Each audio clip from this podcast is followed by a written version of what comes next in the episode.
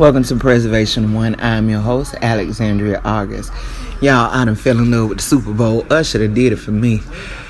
Usher made me fall in love with the Super Bowl. He say he'd about love to the Super Bowl. Okay, I love it. Now, through the through the performance, I was sitting up here. Okay, Las Vegas, Usher. Okay. I was like, all right, I love it. But then when he stripped down into what was it, the tank top and the pants, then he took the shirt off. I said, look at Usher. There go ATL Usher, okay? Tennessee and ATL came right on out on that stage, okay? I love it. Man, that doggone performance was lit. I thought that was so super cute when him and Alicia Keys had performed together. I thought that that was so wonderful. Alicia Keys looked amazing.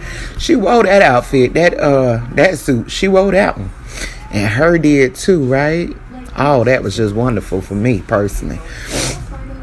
I was like, that's what I'm talking about. I'm talking about I watched the whole thing through all, you know what I'm saying, the whole way through.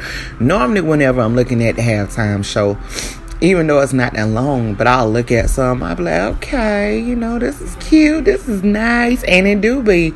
But honey, I watched that whole thing, honey. That thing, they was good for me. I ain't even watch um, Beyonce's on, and I like Beyonce, but um, I watched the whole Usher one, honey.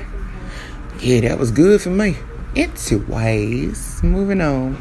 We're moving into uh, season eight of Preservation of One with um, Alexandria August. Y'all, I'm so excited. I'm moving into season eight. Y'all, this is so phenomenal. It has been some years. It ain't been that many years. But it has been some years. But I'm moving into season eight, y'all. I'm so happy to be able to say that. I'm just so happy. to, you know what I'm saying, to be doing this, you know. But anyways, let's talk about the realities of podcasting. And I've talked about this before. A lot of people, when we get into podcasts, a lot of people is looking at the money that can be made in podcasting. When in honesty, the money in podcasting, you end up going out there finding it yourself versus you know what I'm saying? And a lot of times people they they would come to your companies. They would contact your company and say hey look we got such and such you know what I'm saying would your company like to participate? And it's up to you to be able to negotiate and navigate those deals right?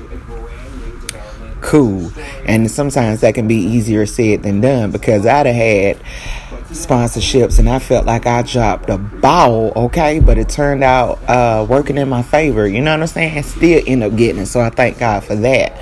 But I will say this here. Um, I reached out to the SBA in Houston, right? About the um um about um grants, grants and sponsorships for my podcast and trying to get government contracts and all that stuff for that, right? Now, I know about government contracts, I know about sponsorships, and I know about grants. I know about all this stuff, right? I done used all this stuff before years ago. So I know how it works. So when I hear someone, when I heard someone, actually I was working with her, what her name is, Kimberly Thomas? or whatever when I was working with her, and she was saying that um, she told me she was like, basically, you're gonna you gonna have to go out there and grind. You're gonna go out, have to go out there and hustle, and I respect that. I've been doing it the whole time, and I respect this and everything else. But she was like, you know, she don't see how the SBA would be able to help me if you're not doing any type of recording or like you're like not an artist or something like that then you know basically they're not going to be able to help me. I'm sitting up here like saying to myself, podcast, and I told her I said podcast is recording. Anyways, no shade on her, but basically what it just sounds like um is that sometimes when you're working with companies like that, if that person there is not knowledgeable in your business, in which she did state that, if they're not knowledgeable in your business, then they won't be able to know how to help you. You know what I'm saying? That does not mean that nobody in there will not be able to help you. That just means that that person there has limited knowledge on what you do and how to get you the funding that you feel like you need or be able to get you to whatever it is that you feel like you need to get to. And that's fine. You know what i'm saying? And that's fine. But it's so it's crazy because i know like for me personally I know that whenever, since I started this business, I've been able to get more help from men. And I said this before in my podcast way back. Way back, it seemed like I was more able to get more help with men. I don't know if they're more knowledgeful or whatever and maybe you know the ones that i contact they probably been in you know said business for x amount of time so that's probably why they were more knowledgeful than what she was able to help me or maybe going forth another dude may be able to help me or another chick may be able to help me. You know what i'm saying?